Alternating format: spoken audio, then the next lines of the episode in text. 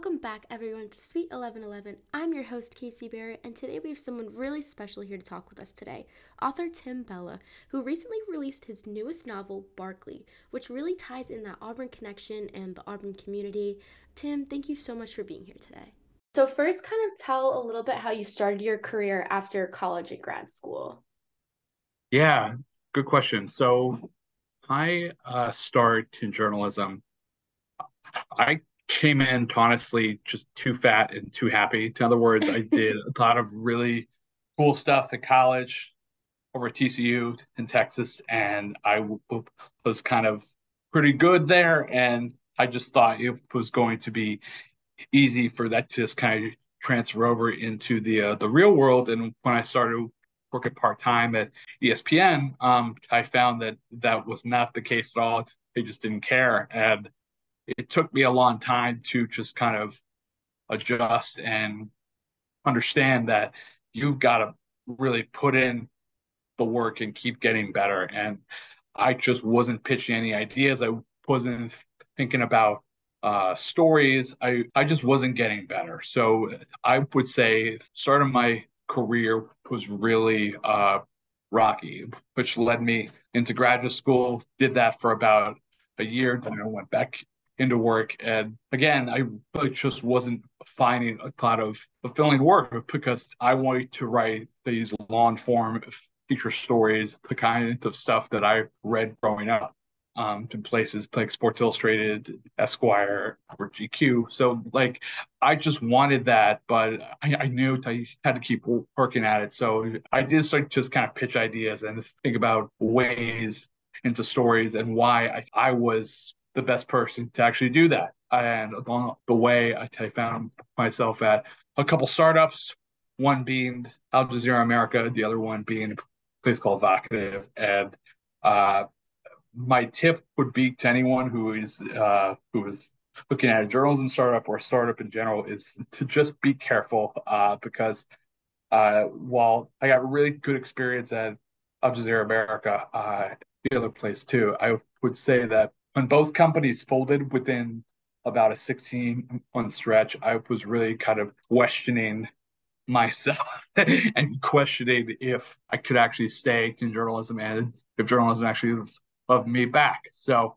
um, luckily, I got a break over at the Washington Post, getting hired there in 2018. It's by far the best place I've ever worked at. Um, and there's been just no sh- shortage of news during that time, too. So, um, it's been great. It's been a long road so far. It's been, you know, uh, 14 years now since I graduated from college. And it took me really a decade to get stable, honestly. So, uh, my advice for anyone who wants to either be in this field or just in any field uh, in general is it will sometimes take time and you have to be really patient, really want it badly enough because um, there will be times where you're just like, is anything going to break my way? yeah, definitely. And kind of going along with you getting into working with the Washington Post, what drew you into working with um, features, especially in sports and news? Yeah, so on the uh, sports side, it's something that that's always been a part of me. Always been a big sports fan growing up. Um, just going to the games, actually playing basketball, football, baseball growing up. Was always in in my blood. I will say, as I got older, that uh, it, especially in journalism, I'm going to just kind of stay away from uh, sports in general, just because my interests were evolving and just kind of seeing what was happening on a national scale and when it came to politics and culture. Uh, I, have told has been someone who just wanted a little bit of everything in his life. I I find myself kind of bored if I'm on a beat for too long, to be honest with you. So um, in my case, I just always kind of been a generalist. I just want to be an expert in a bunch of things. Uh, so that's kind of always interested me. And yeah, at the post, uh, no matter what comes up there, whether it be a breaking story on a mass shooting or the fallout from the insurrection or the the election or having put the uh, Supreme Court and uh, abortion rights. It just I wanted to be there for all that. And thankfully, I have, and I've been able to jump on and work on some of the biggest stories in our time, um, including COVID, obviously, too. So um, it, has been an exciting time. It's also been an exhausting time. And uh, I would just say to anyone, uh, really have interests outside to work too, because it's healthy. yeah. So why Charles Barkley, you know, or why taking a story kind of from Auburn, you know, going to TCU, being in Texas, what kind of drew you into um, his story? Yeah. So I've always been a big Charles Barkley fan. Uh, just growing up in Houston, I was a short, fat kid who just loved playing basketball, and I was terrible at it. However, the one thing I could do was rebound, and I learned that in part because I would see this undersized, chubby power forward for the Philadelphia 76ers and Phoenix Suns do the exact same thing and just dominate dudes every night. And I'm like, what the hell is Charles Barkley doing? So like I would see him just do that and I'd be like, huh. So of course uh, I I followed him and, and just used my butt to just kind of get all of these rebounds and it worked out pretty well. But um so it did kind of start off as being a fan, but as someone who got old and saw uh, what he was saying and doing on and off the court, I just found it super striking how he's kind of this one of one in terms of just being the only person who's going to just say or do a lot of the things that some of the biggest athletes of our time had told was kind of shy away from. I mean, he talked about race and politics and just everything in between police brutality like he would go there touch on these issues these hot button topics that made it be okay for athletes actually talk about things outside of sports and there's been many many historical examples of this obviously from Muhammad Ali to Bill Russell to Jim Brown and so on and so on but for a certain generation that guy was Charles Barkley, and uh, he still is that guy today. So, in my eyes, he just deserved a big biography right now. And so, kind of going off of that as well, what did you want your readers to mainly take away from reading your new book? Uh, you, know, we kind of have the short term memory now, just as a culture in terms of what someone did and how they did it. And I hope is to just kind of paint this big, really comprehensive picture of how Charles Wade Barkley, uh, who was raised by a single mother and his grandmother in Leeds, Alabama, the projects, uh, went from this undersized fat kid who was terrible in school to being this, this star at Auburn, this superstar in the NBA, this pop culture icon and someone who has redefined uh, sports broadcasting for the last two plus decades.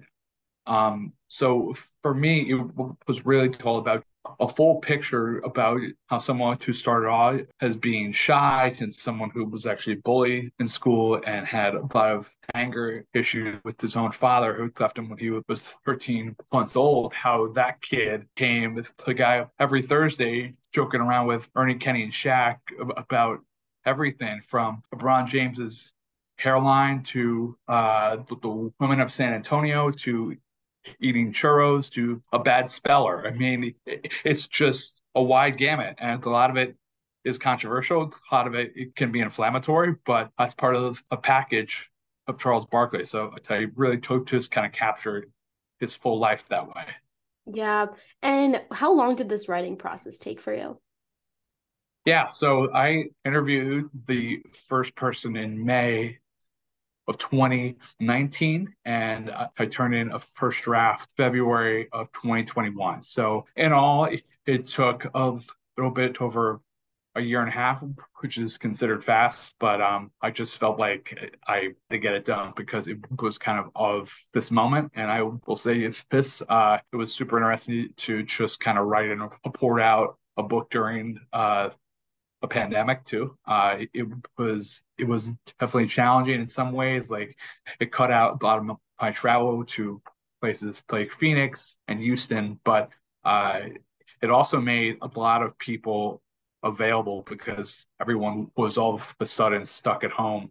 Um, and I could talk to people like Coach K from Duke uh, in March, which is insane to me. I'm, That's a busy like, time have, for him. you have free time in the month of March, K? Fine, cool. Yeah, let's talk. But yeah, um, so it really was enjoyable for everything now. I mean, from the time I interviewed someone to the time it came out, it was a three and a half year process. So, and yeah. kind of going back to where you talked about the pandemic, um, how deeply did that affect gaining the information, and in what ways specifically were you able to kind of reach out to people maybe over the phone rather than in person?